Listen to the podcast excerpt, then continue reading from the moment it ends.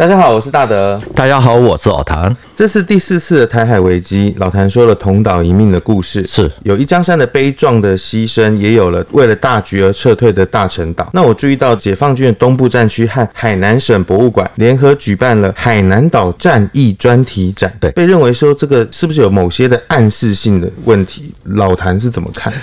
我们这个节目哈，一向都只考古不讲现在哈。嗯哼。针对这个问题的话，我们简单的说一下，蒋介石他是在一九四九年一月十五日下野之前，哈，把他还可以控制的部队主要都撤退到东南沿海一带，特别是以上海还有福建好沿海，那然后以台湾为支撑点啊，希望等到第三次世界大战的时候可以反攻回去。至于在海南岛呢，有陆续啊有十多万的国军部队啊撤到那里啊，这个地方呢，因为与连州半岛隔着二十五公里宽的琼州海峡，解放军的四野的四十军还有第四十三军，因为没有那么多的船只可以渡海，所以一时之间他们也只能隔海兴探。海南岛也变成了所谓的反攻跳板。台湾过去呢对海南岛的撤退啊，其实相关的说法记载并没有很多啊。对于这一段呢，我以前其实也没有特别的搞懂过。后来呢，有一次访问的一位徐建明徐伯伯啊，他是山东人，三十二军的啊，他是从青岛撤退到台湾，然后再到海南榆林。这支部队呢，是当时驻守海南岛五个军之一，被四野评估为最具有战斗力的一支部队。好，那其他的四个军，他们就四野就认为说，呃，这个战斗力普普，还还好。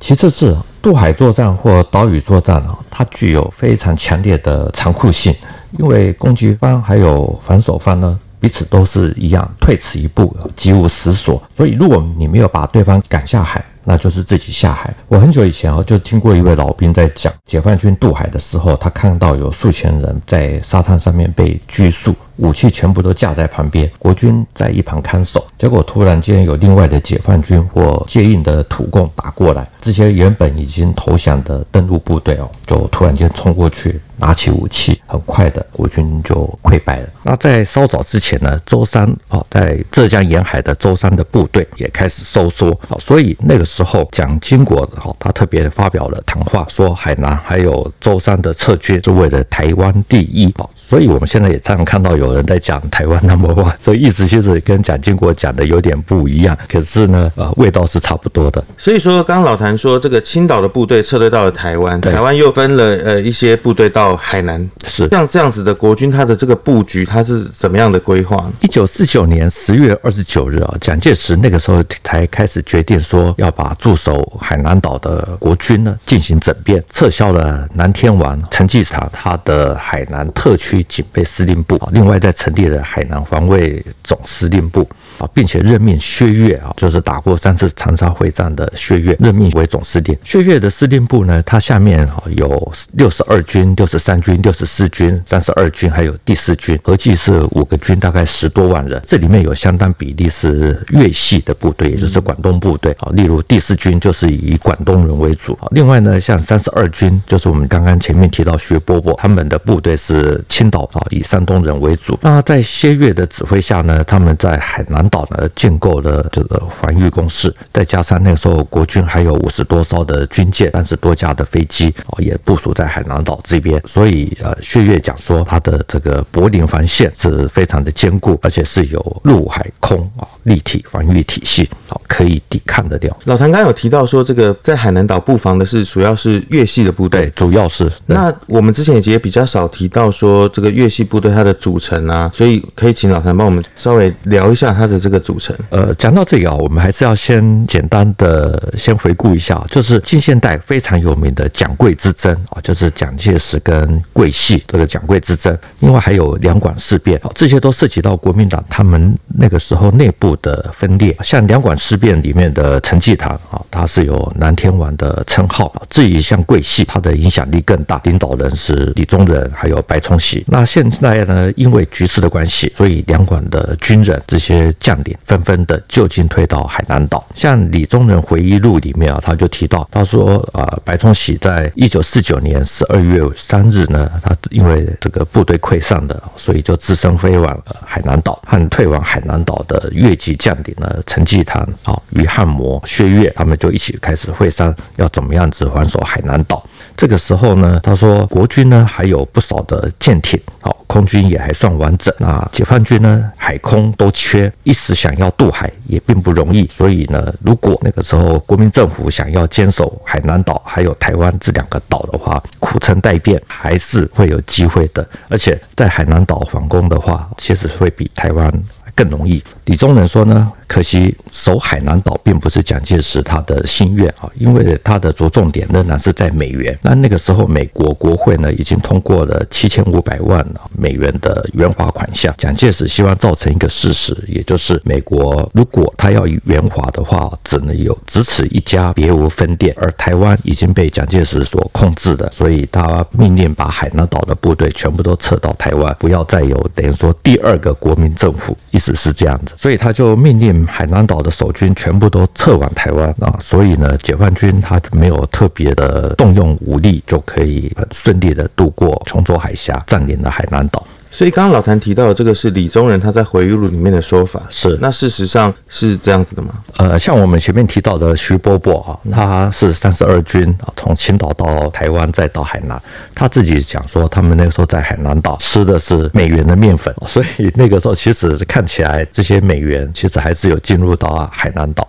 所以说事实上他们有吃在那边的守军有吃到美元面粉，是那国军应该武器装备也是有。特别去关照的，怎么会守不住？那就跟李宗仁他的说法好像是有点抵触。对，他说可能是我故意要放弃海南岛这样。严格说哈，李宗仁的这个讲法呢，也不是完全空穴来风，因为老蒋也一定多少会提防这一点。因为在海南岛的将领呢，多半都是不太听他话的人，比如像薛岳还有于汉谋，他们在老蒋下野之后呢，其实都是支持李宗仁的。可是呢，如果要讲到说守不了海南岛呢，其实真正最主要的原因，我觉得还是在于军队里面他派系的问题。不要说抵抗视野渡海啊。因为连在海南岛内部的土共，像冯白驹他的部队啊，通通都没有办法完全的围剿。所以说那时候海南岛上面其实也有就是共军在流流流动，这个又关系到说派系了，国民党军队的派系。是，比如说像是三十二军，他的军长是赵鼎，他到了海南岛之后呢，是他就有看上的嫌疑，不是那么的听南天王陈济棠他的话，所以有一次他到台湾就被留下来了啊，那军长就变成李玉堂，所以这些将领的名字，坦白说我们都很陌生。是，所以说，可是其实他们都是名将哦，以那个时候、哦、都是名将。对对，所以老谭特别提到他们，其实他们都是名将，都是会打仗的将领。对对，对我而言。这个海南岛战役最有故事性的地方哈，其实还不是在整个战斗的过程哦。那我们知道，对解放军而言，它当然主要是木船渡海，用木船打军舰哈，这些传奇。可是呢，对退守台湾的国民政府而言，最主要是在这个第二大岛一下子来了那么多的各路大神，比如说像是白崇禧。陈济棠、薛岳、于汉谋，甚至还有像李玉堂这样子的将领。而这些像这位将领呢，他是山东三底之一。他来台湾以后呢，被枪毙。所以这段海南岛的撤退，其实是有很多可以说的，也可以拉大我们的节目的战略纵深。老谭刚好提到说，今天也帮我们留了一个伏笔，说以后我们可以来好好的聊一聊这个所谓的这些整个节目的战略纵深。但我们可以比较少知道的是，台湾。很少提海南岛撤退，对，那包括有这么多名将整个聚集在这个岛上，主要这个主题就是这场海南岛的战役了。老谭刚刚也有提到说是用木船来渡海打军舰。所以我们想要知道说，这个解放军他到底怎么打？一九四九年十二月八日啊，中共中央军委那时候发布了命令，就是要第四野战军用第四十三军还有第四十军来攻打海南岛，而且是要求说在隔一年的春夏两季之内呢，要把它给解决掉。于是呢，第四野战军好有十一万人啊，就开始部署了渡海作战。从一九四九年的年底就在连州半岛集中开始准备。我们知道呢，解放军在一九四九年十一月啊，他打金门失利，紧接着是登不岛的作战啊，又失败了。于是呢，就检讨失败的原因。解放军学到的教训就是，登陆的兵力呢不可以太小，还有就是海上的操舟能力也一定要加强，绝对不可以轻举妄动、侥幸取胜的思想。所以呢，解放军在海南岛发动他们的攻击之前呢，前后训练了三个月，他才决定要进攻。所以我们可以说，这个古宁头战役对。不管是解放军或对国军来讲，其实他这个吸取这个经验跟教训的影响都非常的大。是。大陆有一本书是《海南之战》哈，这本书呢后半页有大概一百八十多页啊，全部都是当年的档案资料。这里面有提到，那个时候呢，解放军已几乎横扫了整个中国大陆，现在要视野的第四十军还有四十三军负责去打海南岛，因为是渡海，所以引发了很多人的情绪，认为说战争都已经要结束了，怎么还轮到他们哦？或者说渡海作战很危险啊？这个想东想西的。经过三个多月的训练，部队才基本掌握了海上。作战的技巧，培训了两百多名的机帆船的驾驶员，还有六千名的水手，另外还征集了两千一百多艘的木船，还调运了一万多吨各种的军用物资啊！一九五零年三月六日，第四十军一一八师三五二团有一个加强营啊，正式的跨越的琼州海峡啊，登岛成功，突破了所谓薛岳的海陆空立体防御固若金汤的柏林防线。像老谭刚刚提到的说，你确定这些都是木船吗？我相信一定也有很多人跟我一样觉得木船怎么可能打不成？我之前啊访问过一位李远丹李伯伯，他是四川江津人。他在一九五零年的时候是在永宁县上面啊，他说大海中的这些木船呢，因为很小，所以其实不好打中啊，因为会起起伏伏啊，你除非刚好打在船舷以下。否则就是从船体穿越过去，顶多就是有人受伤。我们在讲这个的时候，大家可能比较无法想象，就好像说是熊山飞弹穿过渔船一样。所以你速度太快了，这渔船它的结构又比较薄，就一打就过。那木船也是一样，有这样的道理。那你如果用机枪扫射，更不好把这些帆船给击沉。而且琼州海峡它也不宽，只有三十多公里，就算受伤了，稍微划快一点，努力一点，还是可以到得了对岸。那如果呢，你要去撞击的话，这可以击沉。可是呢，因为对方的帆船或这些木船呢，其实都装有重机枪或者火箭弹之类的，你一靠近就会挨打。那再加上国军的军舰啊，这船舷比较高，其实火炮是有死角的，所以近距离不容易打。总之呢，到最后就是四面八方全部都围上来，你打又打不成，又可能会被挨打，就只好撤退。打都没开过，开过又没办法，那帆船打不成。帆船啊，你打几炮，除非把它打完全打中了烧起来，啊，太多了，没有办法打，满海都是。结果海南岛在这种情况之下就撤退了。海军就主动撤退了，对，撤退，他那个林彪的部队就登陆海南岛。我们前面两集呢讲到一江山战役的时候，也有提到类似的情况，就是准备要登陆的木壳船，它在中弹之后呢，木头呢是一片一片的被削去。不见得会立刻沉没，因为木船都有这些特性哦，所以当时四野就征集了两千多艘的木壳船，开始展开训练，而且还告诉大家说，日本当年侵华要打海南岛的时候，第一次出动的是军舰，不能直接靠岸而失败，第二次是改用帆船，它才成功，所以也等于说要给了大家很多的信心。可是当时国军，我们知道它有军舰在海南岛周边，而且军舰的炮弹其实是比机枪还要再更厉害的。所以像解放军这样用木船来渡海的话，他们自己不会有心理上的压力吗？你会有这个疑虑哈？嗯，那个时候。这些准备要渡海的解放军呢，他们多半哈一辈子都没有看过海，所以他们的疑虑啊绝对会比你更多。好，大陆的资料的确是有提到这一点啊，就是他们讲说那个时候大家都最畏惧的是军舰的问题，都认为说驾驶木船啊要去面对军舰啊，简直就是鸡蛋碰石头。可是那这样子就必须要下一番功夫去帮他们做一些就是心理上面的教育，那他们要怎么做？所以呢，就告诉大家说，木船的好处是目标小、轻便，还有就是如果遇到风的话，其实速度快，可以直接靠岸。至于说军舰虽然有钢甲，可是呢，因为笨重、声音大，所以可以很早的你就可以发现它。那只要靠得够近，以多胜少。比如说打法是三艘机帆船打一艘战舰，所以说这个就是以多咬死象的概念。那其实我们知道，最近两岸的这个军舰舰艇有在这个台海周边对峙哦。对，那也有很多民众说，就国军的舰艇比较小，比较灵巧。呃，那解放军的舰艇比较大，所以他们也是比较笨重的。那这个说法是不是也成立呢？你这样说，呃，其实是我们读历史最大的乐趣哈，因为发现到说人性的思维其实都一样。那我们这个我们不说了哈。总之呢，就是在解决了使用渡船渡海的恐惧啊，还有消除了对军舰的这种疑虑。还有一个很大的问题就是，大家都在担心说，敌人在岸上，那他们是坐着木船。那如果说登陆的时候，一定还是会下海啊。这个时候，如果对方一开枪，他们在水里面又跑不动，不就是一打就全倒？对于这些疑虑呢，四野他的做法是告诉大家说，海南岛全岛有就差不多三千一百公里啊。你想想看，这个国军啊，国民党的部队才五万十万人，一个人要守多长？所以呢，只要选择好地点，一定都是能够登岸的。这让我想到那个诺曼底登陆的情况，我们看过很多电影，就是那个火力的覆盖，然后抢滩的困难。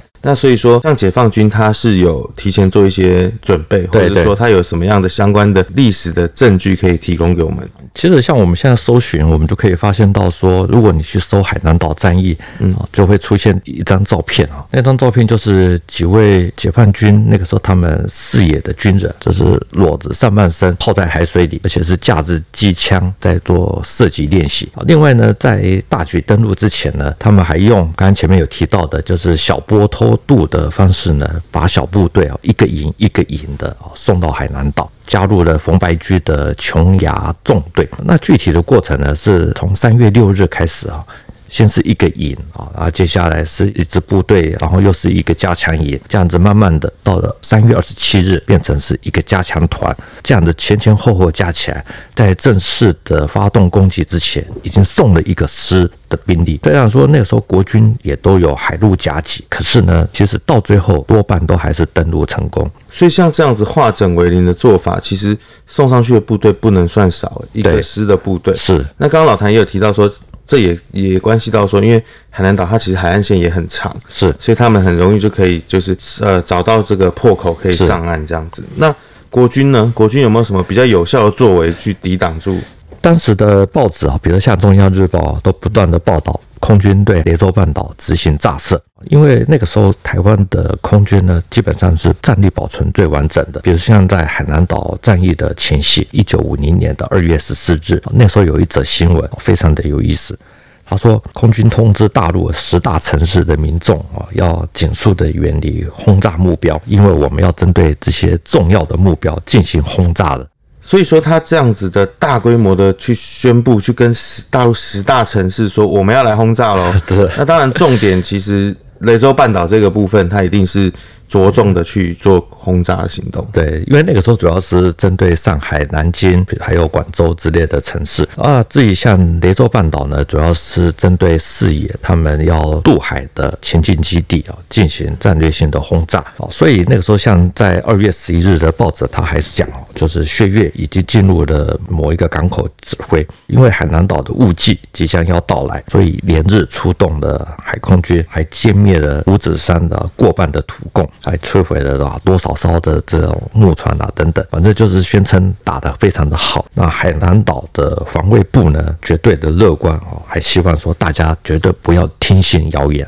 海南防卫部绝对乐观，希望大家不要听信谣言。其实老谭常常提到认知战防备的重要性。当然，老谭不是指现在，我们是只谈历史。那回到海南岛的这个战场上面，薛岳对海南岛的这个防备的信心是从何而来的？既然守海南岛没有问题，为什么会从海南岛最后是决定要撤退的。一九五零年二月，那个时候的新闻有说，海南防卫的部署已经完成。五指山的土共啊，也就是冯白驹的部队啊，号称虽然有五个师，可是只有大概一万人左右，而且里面有很多的老弱妇孺。他们在作战的时候是直立的进退，好像三百年前的作战方式，而且他的枪械非常的老旧。你在百米之内开枪的话，顶多也只能把人给打伤，所以已经被剿灭了过半。那至于像连州半岛，因为缺乏良港，所以全部的都在国军的海空军的打击范围之内，没办法作为大兵团的运用。虽然最近有一些小规模的四野的部队五次的偷渡成功，可是北方人不谙水性，一出海就晕船。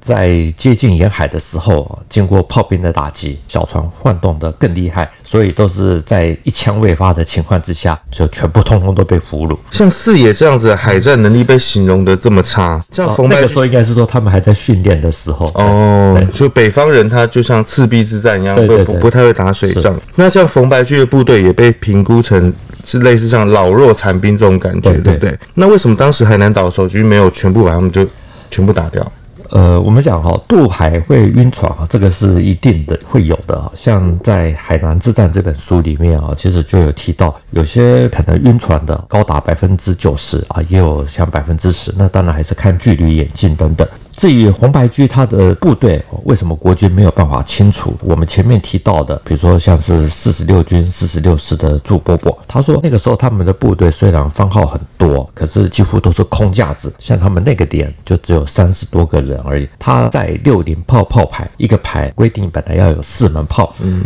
可是他们只有四个人，所以他们就一门炮，就是两个人抬炮，两个人呢背着那个炮弹，所有的火力就是如此而已。虽然人人有枪，可是兵力不足啊，所以他们要前进五指山的这种深山茂林，根本打不进去。像三十个人，其实连一个正常的排就差不多这个数量的人。对啊。那像那个六零炮又其实很重，以前国军都那个等于是排的基本火力的一个单位，所以像这样子，海南守军攻不进深山，那不是就等待里应外合了吗？应该像薛岳这种名将不会犯这种错误。主要是因为退到海南的国军部队基本上都是残部，很多装备都已经在大陆丢了。如果我们从事后来看的话，海南的剿共或者所谓的柏林防线，其实都没有像报纸那个时候说的那么的神。总之呢，不管怎么样，经过了三个月的训练啊，再加上之前有几次的小规模的部队渡海成功，到了一九五零年的四月十六日，四野的部队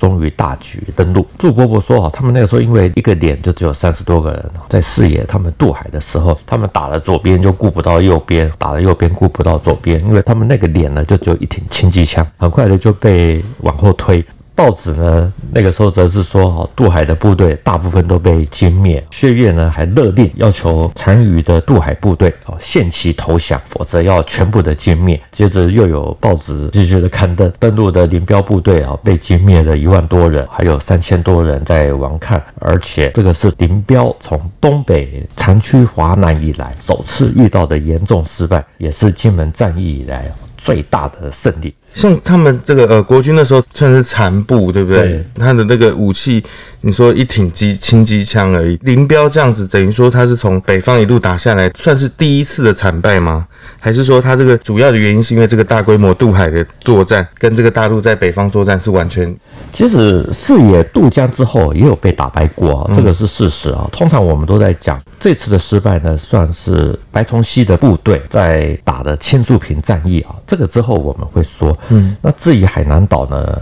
应该没有像薛岳所说的这个样子。由于这次是四野的大规模渡海啊，所以薛岳在知道了以后呢，急调了五个师的兵力，其中包括三十二军，在四月十九日由机家海口乘着汽车啊，向澄迈这个地区要驰援，希望能够在澄迈的附近啊，能够去歼灭四野的第四十三军登陆部队。解放军的第十五兵团司令邓华，他在知道薛岳把所有的预备队都用上了以后呢，他认为说这个是一次性歼灭国军的最好时机，所以要在把所有的登陆部队也集中在这里啊。准备进行歼灭战，所以到了四月二十日，四野的四十三军一二八师啊，他们开始在黄竹还有美亭这个地方啊，跟国军的三十二军开始接触了。你包围我，我包围你，然后大家在反包围，打得非常的惨烈。所以说，像这样连薛岳都把预备队派上战场了，是，那就是一个大决战。这是这是海南岛战役的大决战，是可以这么的说，嗯、也就是我们一般在说的美亭之战或美亭战役。到了四月二十二日啊，台湾的中央日报那个时候在报道，就说海南国军在总攻之下被围困在美人县山区的有六千名共军呢，有两千人被击毙，四千人投降。李玉堂的部队，也就是三十二军，俘虏缴获了大概三千多支的枪械。可是呢，实际上到了四月二十二日，也就是在当天的下午，薛岳下令说全线的撤退，并且还搭了飞机到台湾，要求蒋介石呢派军舰到榆林进行撤退。所以在四月二十四日啊，我们就可以看得到，国军那时候已经撤离海口，海南防卫部呢就转迁移到海南的最南部，也就是榆林。我们一般都说啊，登陆的部队在登陆滩头的时候，很容易受到反守方的火力覆盖。像这次四野在登陆海南岛的时候，也是有这样子的情形。国军在围歼滩头，准备要突围的四野部队的时候呢，附近山区的红白军部队呢前来接应，而且报纸是用四个字来形容，说他们是疾驰而至，很快的就赶到，在敌众我寡、局势恶化非常的快，为了要缩短防线呢，于是从陈迈还有美亭这些地方撤离。这一点就其实有回应到刚老谭一开始说，有老兵说这个数千的登陆部队，虽然他上来之后投降了。对，他武器也也摆在旁边，可是冯白驹的部队过刚好可能过来了，是这些人就反而又拿起现场的武器，对，又开始反击了，这个局势就整个就转变了。对，因为这一段哈，我其实是很久以前听一位老兵在讲哦，那个时候还没有手机，所以我也没有去记录，但我一直对他的这段说法印象深刻。总之呢，海南岛的海口这一带很快的就被突破了，那局面失控之后呢，报纸风向就开始转变了。那时候有军事专家的分析文啊，说海南的军事资源缺乏，再加上冯白驹在海南岛呢有十年以上的经营，嗯，所以国军腹背受敌，要进行大决战呢是兵家大忌，不适合在这个地方彼此消耗。那另外呢，报纸还说，尽管海南岛是东南亚的主要基地，可是对台湾不是主要的战场。从财政、军事的考量呢，台湾在海南进行消耗战是没有必要性的。而且呢，海南也尽了掩护的职责，让台湾可以确保无虞。军事专家他在这个时候写这个分析报道，显然就是在替这个风向变化开始要打预防针了。是，对。那这样听起来呢，战事从开始的。全部歼灭，然后炸了多少的木船？国军在战场上的这些数字上面，可能还是有一些灌水的成分在了，不然也不会有这样子的舆论，让大家觉得说，哦，在海南岛的确是在这样的情势之下是需要撤退的。对，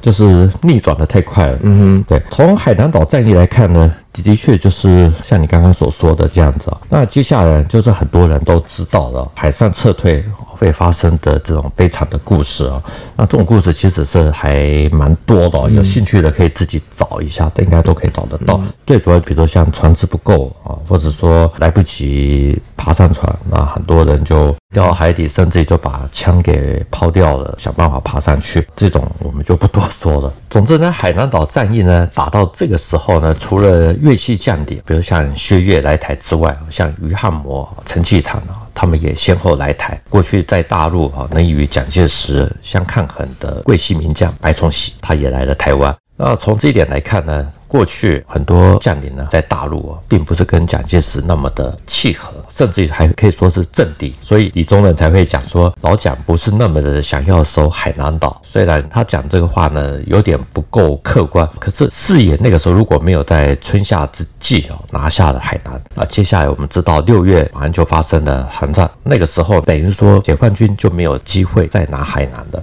所以呢，海南如果还在蒋介石手上啊，也许可以跟台湾互为犄角。可是呢，也可能会出现另外一个国民政府啊，因为后续的演变真的没有人知道。最主要的就是因为那个时候蒋介石在台湾他的兵力不足，比如说像这次在海南岛的三十二军，也是刘安琪从山东青岛带出来的。三十二军这个部队呢，经过台湾基隆的时候，想要去补给啊，就是加个水啊什么等等，基隆要塞都拒绝，都不让他们下船。你就可以知道说，那个时候国军里面的这种派系问题是非常的严重。刘安琪停留在台湾的时候，陈诚还千拜托万拜托，说希望能够留下一个军，因为那个时候台湾连一个师都没有，没有兵力，其实就没有实力。这个是近现代中国现实的一个铁律啊，也是海南岛撤退的最好的写照。所以，我们刚刚听老谭这样讲，历史它其实就是结果论。在过程中，如果出现了什么样的变化，或是一个决定，它可能就变成之后的蝴蝶效应一样，